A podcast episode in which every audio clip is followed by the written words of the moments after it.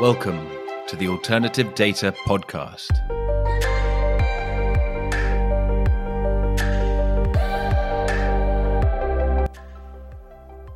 In today's episode, I speak to Neil Seeman of Riwi.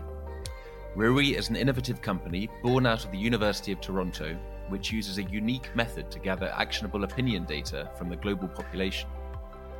Riwi's system, which involves taking advantage of nuances in the World Wide Web's plumbing, not only gives it unusual access to populations in hard to reach geographies like China, but also randomizes its respondents in a way that avoids some of the traps that can be seen in today's more traditional polling industry.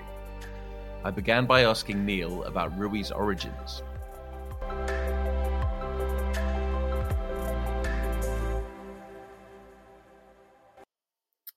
Thank you, Mark. It's a great pleasure to be with you here today, calling in from Toronto. RIWI stands for Real Time Interactive Worldwide Intelligence, and it grew out of a research unit associated with the University of Toronto, uh, which I ran uh, back in 2008, 2009, 2010, uh, where we were doing two things uh, commissioned by the government there uh, to look at misinformation and disinformation surrounding the H1N1 pandemic and then also uh, looking at what was then known as, as the Arab Spring and predicting the fall of Mubarak in February 2011.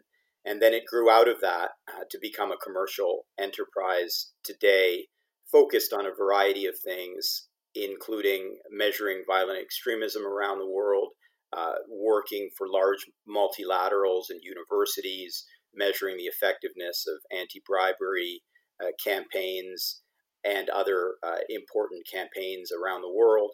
Uh, and then, thirdly, for the, the finance sector uh, in a variety of ways, uh, using predictive analytics, unique trend tracking capabilities uh, to generate alpha.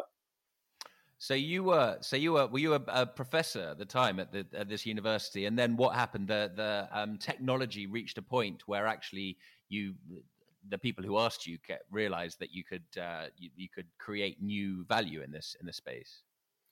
Yeah, so it was a, a few things coming together. the first was that my brother and me had for many years been trying to monetize the web address bar of the internet in different ways. It had traditionally been used for uh, advertising, right, and still is still is to some limited extent today buying and selling domain properties, digital properties on the web, and that wasn't commercializing very well. And we came up with new ways of commercializing it. And secondly, I, I was a little tired of procuring uh, government grants. Um, and more fundamentally, uh, some high net worth investors had approached me after I had successfully won the patents for this saying uh, that there's a business here, there's a market opportunity. And I learned that I, I really enjoy the elemental elements of business, uh, you know, bringing a team together, raising capital, and generating revenues and profit. Okay, lovely. So let's talk about what RIWI is. Exactly what is it that you guys do?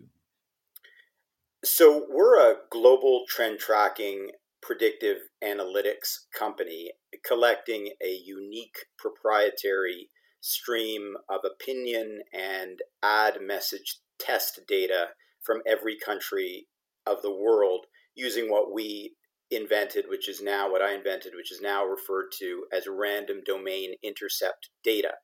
And what that is, is as people are navigating on the web and stumble upon a dormant or commercially lapsed hyperlink on any digital content, they can be reweed. They can be introduced. This is a, this is a full screen registered domain and invited to participate in a survey or ad test with very low latency.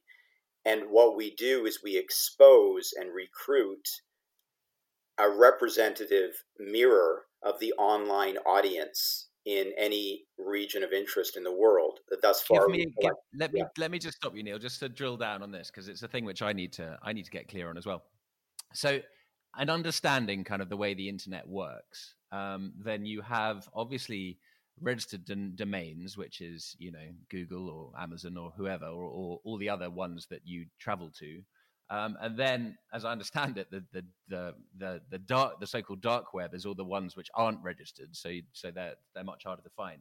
But what, you, what you're talking about is the ones which used to be registered and now um, they're so it's basically someone trying to access a thing which used to be a thing but isn't anymore, and so it's a dead end when they search.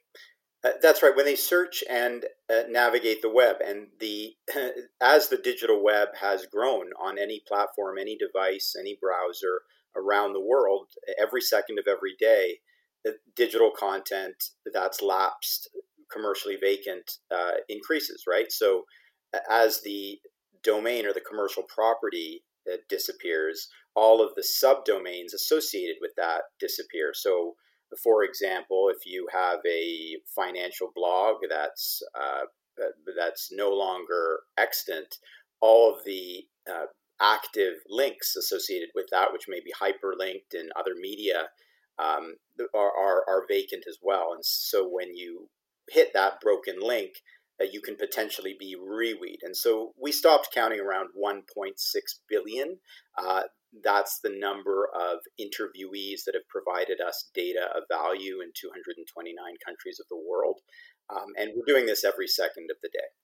So it's kind of like a derelict building, which used to be a shop, and they've come looking for the shop, and they and you know there's nothing there now.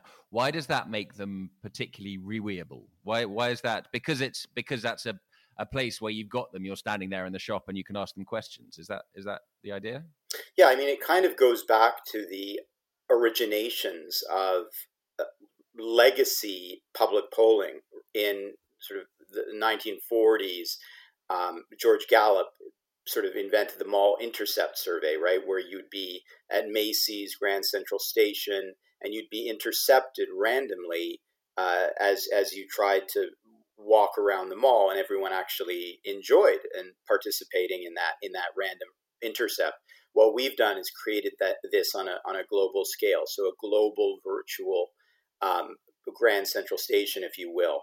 Um, and what it means is that we've reinvented the interruption process. So we are um, we're an inbound survey mechanism and inbound ad test mechanism. So the range of people that are reweed are really diverse. And so my background uh, is in the pub, public health and the internet. So we used to call these underrepresented groups in data collection. We call them quiet voices. So most of our survey responses every day in China or in America are predominantly people who are non-habitual survey takers, and they're people who do not uh, post angry posts on Twitter.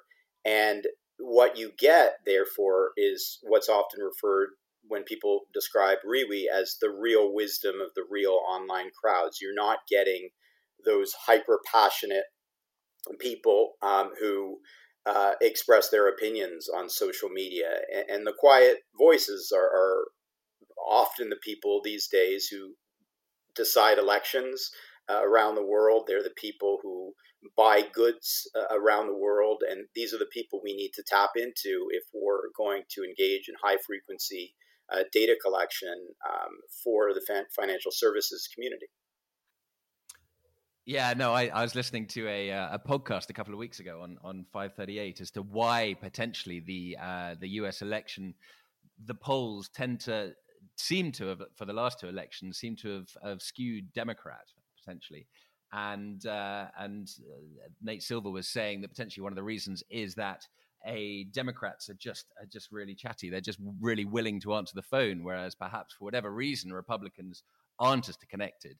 Um, and so, what RIWI would would have in this situation would be a way to um, just get anyone. It sounds like it's it's someone who either just mistypes what they're trying to type or someone who was uh, trying to uh, uh, uh, hit a link which which is out of date or whatever. So it's wonderfully random. Is that is that the point? So the, yes and it's predominantly the latter. Nate silver is wrong however. Um, so the, the it's a convenient excuse that he's putting forward in terms of this issue around uh, the shy trump voter or the unwillingness of uh, Republicans to answer um, the the survey question. That that's just simply wrong, and, and we've we've we've looked into this. The um, you can address that problem, and many traditional uh, pollsters did that actually quite effectively, like Trafalgar Group uh, in the United States, by better question design. For example, not inferring that President Trump was going to lose by asking a, a terrible question, uh, which was, uh, you know, how his his handling of the coronavirus pandemic. So uh, I think that's a misnomer by Mr. Silver. Uh, there's no question that there's an undetected Trump voter, but that can be addressed by better question design. No, the the the fundamental reason why the traditional legacy pollsters got it terribly wrong, uh, much bigger gaffe than in 2016, is they've really succumbed to hubris. Um, the, the the idea and they they they, they misunderstand um, and even in fact in that it, mr silver's observation betrays uh, his lack of understanding of this is that the the fundamental instrument uh, to recruit uh, uh respondents so the fundamental instrument being a voter file database uh, an online uh, panel of habituated voters it's just not going to work when your audience of interest is a changing uh, electorate, a changing composition. So, and this is fundamental science. I mean, I'm the son of two scientists. I was taught very early uh, that instrument error is something that you have to be very sensitive to. So, no matter how clever you are, no matter how much you resample, uh, as they tried to do. No, no matter how much you overweight non college educated whites that were not properly represented in 2016, you're not you're not going to be accurate if your instrument is flawed. So the undetected Trump voter, the shy Republican, those are second order problems. The fundamental problem that Mr. Silver and others uh, seem to be very hesitant to uh, uh, speaking about is the is the instrument error involved, um, and that's at the core of the problem uh, as to why so much of the art craft of, of polling uh, needs to change. Things like question design, things like big data analytics, these are roles for people involved in, in what's regarded as traditional public polling. But the idea that we can use legacy instruments just is is not accurate. Um, and and as soon as you introduce humans into the process, you're going to have error. And I think there's no better example of this than the um, the ABC. Uh, ABC was very interesting because ABC News their their, polling tool was was very poor, uh, that involving a lot of clever people. But their actual prediction site where people visited the site and made predictions, uh, and and the data was not, let's just say, played with by humans. That that was much more accurate. So putting RIWI aside, um, there's a number of other uh, tools, uh, machine learning driven, AI driven, that can be much more accurate. Uh, and that abandon sort of the hubris of relying on a dated, flawed instrument. Fair enough. Well, the good news for uh, 538 as an example is that if they're a, if they're a they analyze all the polls and all the data put together. So um, potentially, if if uh, if RIWI is the future, then they just have four years to to start integrating um, RIWI and its and its ilk into their into their forecast. So. Yeah, it's, it's, it's interesting. I, I mean, it, it, it's uh, you know one of the things I, I, I learned during this election, and I, I should emphasize that we got dragged into election work by our finance clients. We we don't you know we don't traditionally do it. Our finance clients were just so historically frustrated with um, the problems associated with public polling. Uh, there were a lot of signals within the uh, within the capital markets that things were a lot more uh, close than the public polls indicated. You could tell this in various basket of goods indices uh, that it, it was at best a 60 40 Biden edge. Um, uh, we had been saying since early September, uh, disconfirming the null hypothesis that it would be a big blue wave consistently, except for two moments. Uh, the main moment, of course, was the, the first uh, debate involving uh, President Trump and President elect Biden. Um, it, it, so it, it, was it was so interesting to us. I mean, the, the biggest area of interest is we, knew the polls would be off, the public polls, but we didn't, we couldn't understand why they were so off.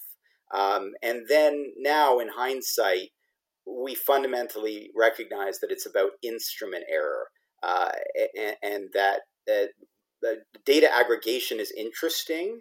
Uh, what a number of organizations have done, aggregation techniques. But if you're just aggregating, uh, you know, legacy polls that all use legacy instruments that are broken, you're actually going to inflame your error. You're not going to reduce it rubbish in, rubbish out, as they say in the data business. Um, so, coming back to, to RIWI and exactly what it does. So, you've got someone who has gone down a dial the wrong number on the internet, and you've got them, and then you can ask them. I think you ask them ten or twelve questions or, or something like that. They're already there, and you ask them. One of the first things you ask them is you ask them in order to understand who they are you ask them you know where they're from and and and, and things like that so that you can start to get some meaning out of this um, and so then, if if that's correct, do you and then you have you can ask them anything depending on uh, what matters to you at that moment, or, or depending on what information they give. How how does it work? Uh, yeah, so we we don't know anything about them coming in except for their uh, location. So because we're built off the architecture of the web, uh, we can geolocate down to a subcity level on an anonymous basis. So all of our data do not collect any personally identifiable information, which is critical uh, for uh, quality data collection. Uh, and actually, it does relate to elections as well, because respondents increasingly know that if you've given personally identifiable data, an email, for example, a telephone number, it can always be retargeted. You can all back to the individual using machine learning uh, techniques, even if it's been de- uh, anonymized. So uh, what what we do is yes, uh, generally a 14 question low latency instrument, uh, and sometimes embedded with uh, a short video as well, treatment. But um, the the the and the questions um, uh, around demographics are embedded there as well. We can ask longer surveys uh, by modularizing the survey instrument and breaking it up, and we can also run mini congruent surveys um, and then response rates vary considerably um, depending on what geography of the world uh, we're running in, uh, um, and depending what the uh, the needs are of our client.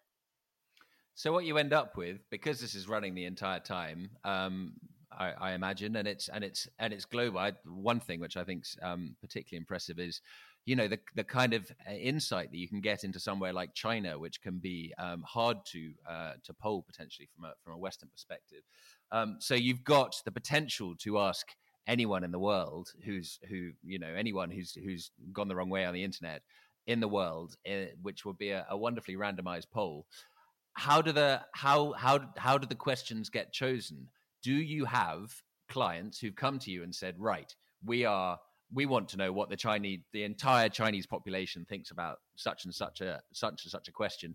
And so, for the next week, anyone who answers one of your polls in China for that week basically gets answered those gets asked those fourteen questions. Or how do you how do you focus it in that way? Yeah, thank you, uh, Mark. Uh, so, good question. So, we can vary up the questions at any time. Uh, so, we're agile in the field. Uh, so, uh, you might have Riwi on rapid response in China or in 23 countries, um, and then your questions of interest may, may, may change depending on what happens uh, in the world or in that geography of interest. Um, and then sometimes, to answer your question, the, the client comes in with a question design expertise or we bring our own question design expertise to the table. What we are expert at is optimizing the questions to ensure that they render elegantly and with low latency on any browser, any device. Um, uh, in the world, we of course have been collecting data using our machine uh, in any country of the world for over 10 years. So we understand very quickly when we spread out uh, the continuous survey, say in your example in China, we understand immediately whether it's a, a, representation of the internet using audience in China, which then we reweight in real time to census.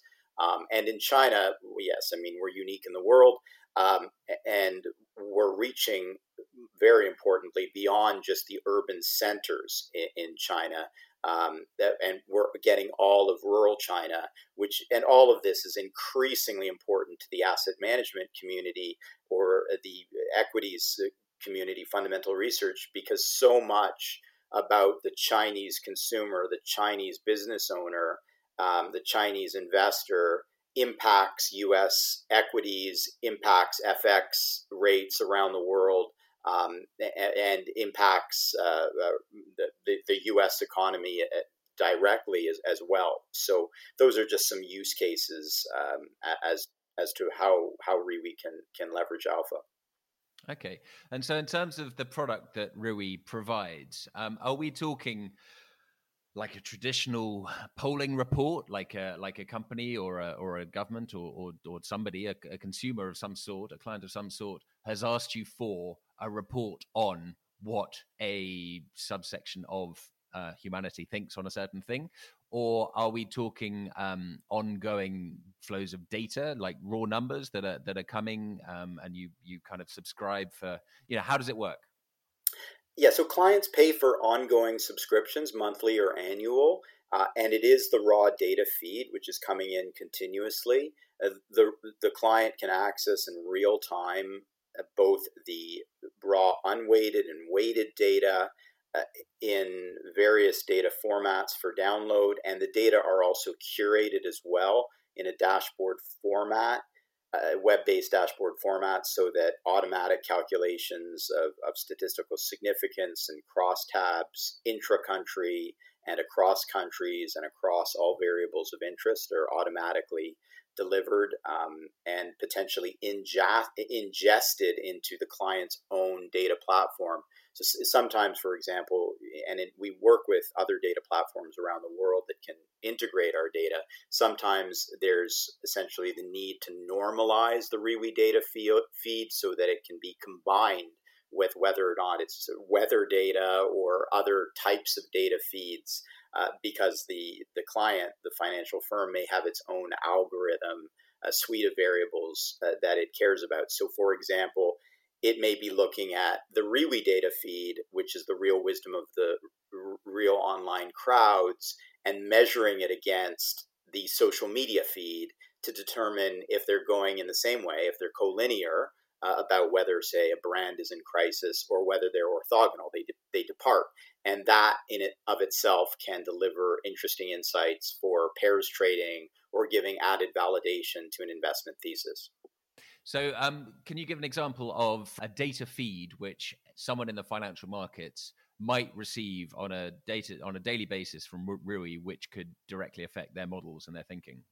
Yeah, so uh, we've done a, a, fair bit that's public on, for example, high frequency economic data in the United States that's predictive of non farm payrolls uh, data in the United States, so macro indicators uh, jobs re-layoffs data. We did work with uh, Cornell University, uh, and, and, that was very significant data, essentially predicting pro- and front-running or prefiguring the official U.S. jobs data, suggesting that it was much worse in the summer uh, than had been reported in, in the in the public media, which which which uh, was was proven correct. Uh, so that's on the macro side.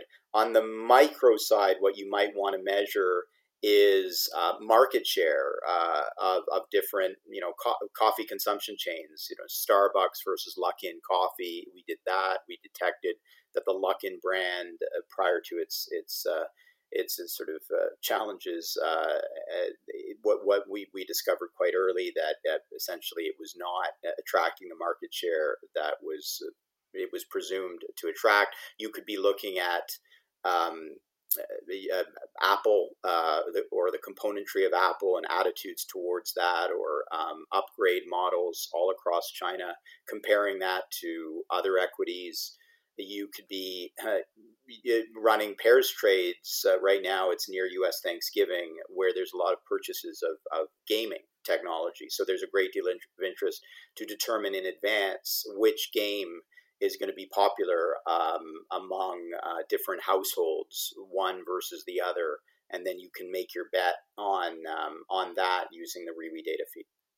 So to bring this back to the to the nuts and tacks again, um, what you how that would work would be you would be asking you want to know what uh, non-farm payrolls data is going to be like in America. You're basically going to ask all the people in America who um, who answer your surveys have you got a job? Did you have a job last month? Do you expect to have a job next month? And and do that kind of thing. And then for for the coffee consumption, you're going to be asking them, did they have a coffee last week, next week, that kind of thing. And um, I've forgotten your third one, but is that is that basically how the how the how the the system works? That you work out what you want to what you want to discover, and then you um, ask those kind of questions. Uh, obviously, that's a bit a bit um, you know, it's it's not very polished what I just said, but is it is it that kind of thing in in theory? Uh, Mark actually is quite polished. It's exactly that way. We we do have internal uh, internal economic researchers um, who would generate our our own questions of potential interest. Uh, to, for the purposes of thought leadership, for the purposes of marketing and sales, and, and also for the purposes of uh, other uh, financial clients that may wish to understand what we've done historically such that they can uh, look at that to either buy that or potentially use that and adjust it um, and reframe their questions accordingly. Okay. Um, I know uh, you've had an interesting year in terms of uh, COVID. So I think um, RIWI has, has come into its own somewhat in terms of filling in the gaps of around uh, the coronavirus data. Would you mind talking about that a little bit? Uh, thank you, Mark. I mean, uh, so part of this is part of this is born of my own personal passion. I I, I come from a public health background. Uh, we were born during uh, an earlier pandemic, H1N1.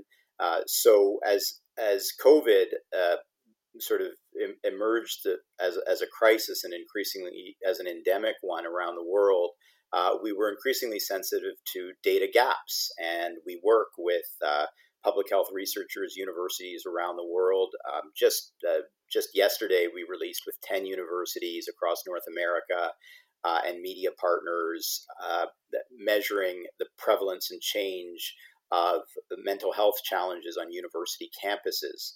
Uh, across North North America. These are uh, this is something that which is is important.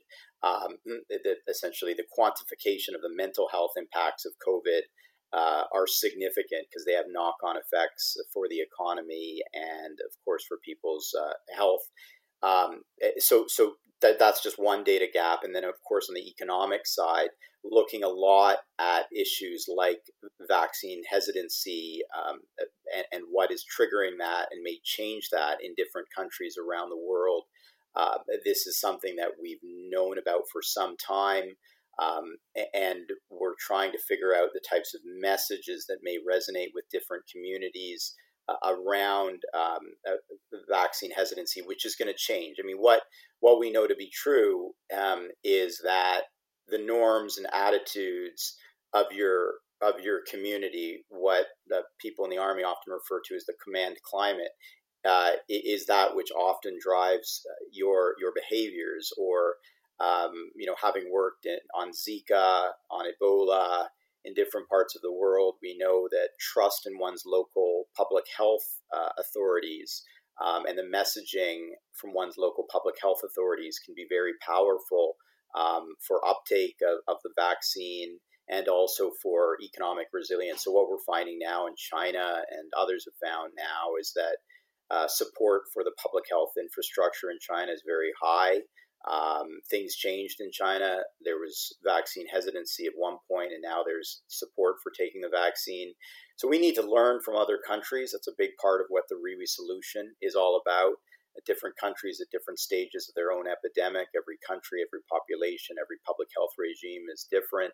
Um, but we are engaged in these uh, in these data gaps, and we now have a global pandemic data initiative where we're working with partners in the research community, in the corporate community around the world to understand these issues. And just on the financial side, they are very significant for predicting uh, which equities are going to be resilient, which categories, subcategories may have just had a momentary lift, but will not necessarily endure uh, over the coming months and years. So in Britain, for example, one of our one of the things which has been a worry uh, has been that people wouldn't be wanting to go and get tested because when you're tested, then you are on the government list for needing to quarantine for for well 14 days and then seven days or whatever.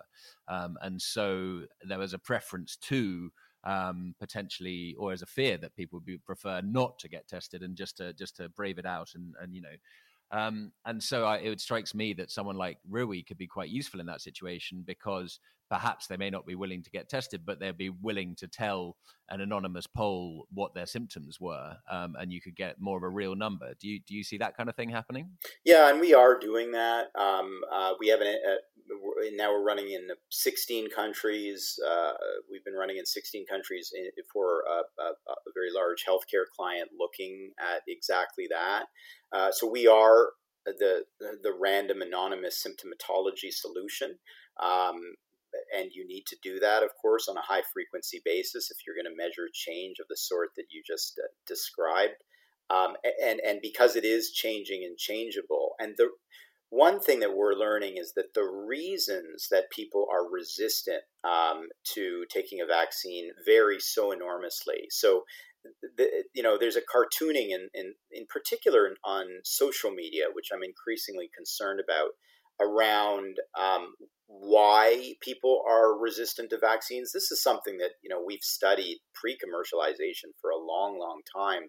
And they're very varied. You know, there's this sort of perception that it's, extremists on one side, extremists on an extremists on another, uh, you know, suffering from conspiracy theories uh, in terms of why they are resistant to getting tests, to getting vaccines, and that's just false. Uh, there, there are a lot of uh, informed uh, people who are are taking uh, a wide range of indicia and um, let's just say um, data uh, to inform uh, their own judgments, um, which which may change over time.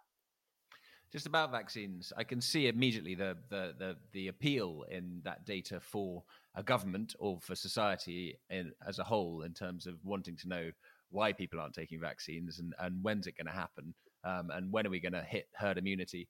Is there a more direct, immediate, actionable um, use of that knowledge for for the markets and for a, for a financial investor? Oh yes, absolutely, and we're seeing it now. So. Um, as as the new vaccines enter different stages, uh, there's different levels of buoyancy in the market and, and reaction. Um, and as the data filter out in terms of the efficacy level, in different cohorts. So, for example, the Oxford AstraZeneca data was very powerful um, in terms of its impact on uh, its efficacy among the elderly.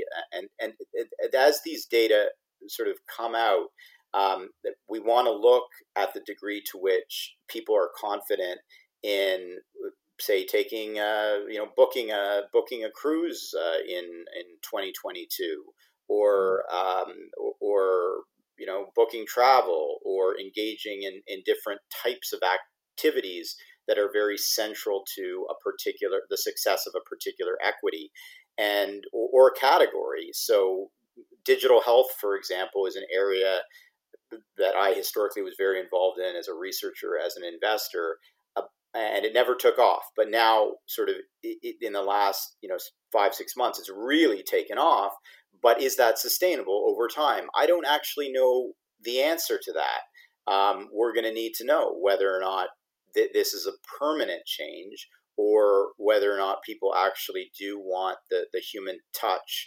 um, as as they become more comfortable uh, with the vaccine and with different uh, different management interventions. So measuring vaccine aversity uh, might be useful in, or is an important potential data stream when you're trying to forecast 2021 and you're trying to if for example there was higher aversity to vaccines in the UK than there was in France then potentially you might want to say that France will come out of this sooner than the UK because it'll be easier to get more vaccines and more arms, that kind of thing. Yeah, and then with res- yes, and with respect to s- certain equity categories, so this could be long-term care facilities, private long-term care facilities. Uh, this could be um, sort of travel categories, um, a range of categories that are dependent on that that kind of uh, differential uh, confidence between countries and inside countries among different population groups. Fantastic. Well, it sounds like you've got a busy 2021 ahead of you as you're uh, as you're measuring all this stuff. It's going to be fun.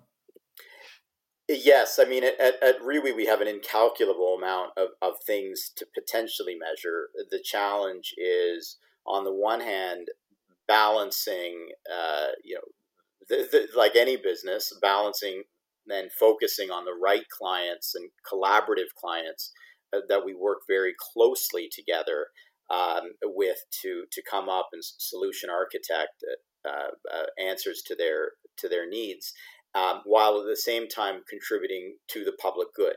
Um, and one of the examples of the public good is our contributions on the mental health side. We're very sensitive now um, to how data are consumed. So, um, you know, it's one thing to produce data for public good, but sometimes the data can be uh, con- consumed by the public in ways that um, may not be accurate. So that's one of the efforts one has to be very sensitive to in just the public production of data. I think maybe you should RIWI the global population and ask them what the best questions to ask are. Maybe that's the solution. You know, it's a great idea. We we we we we try to intuit that. We try to experiment, um, and and yeah, um, we we one of our many slogans is "Ask the World," but I think what you're saying is you want to ask the world what to ask the world, and and that's a it may it may create a black hole of some sort, and we'll disappear. No, but it, it's it's it's important. I I mean, it, the derivative answers to that uh, are very important. I mean, when when you have um, the, the, the right questions to ask, um, the right stories to tell, the right narratives to measure are, are, are really important. And sometimes we can collect that through open text data that we can collect on the back end in, in different parts of the world to, to gather to gather uh, essentially enriched, uh, um, more unstructured data to layer onto our our structured um, continuous data.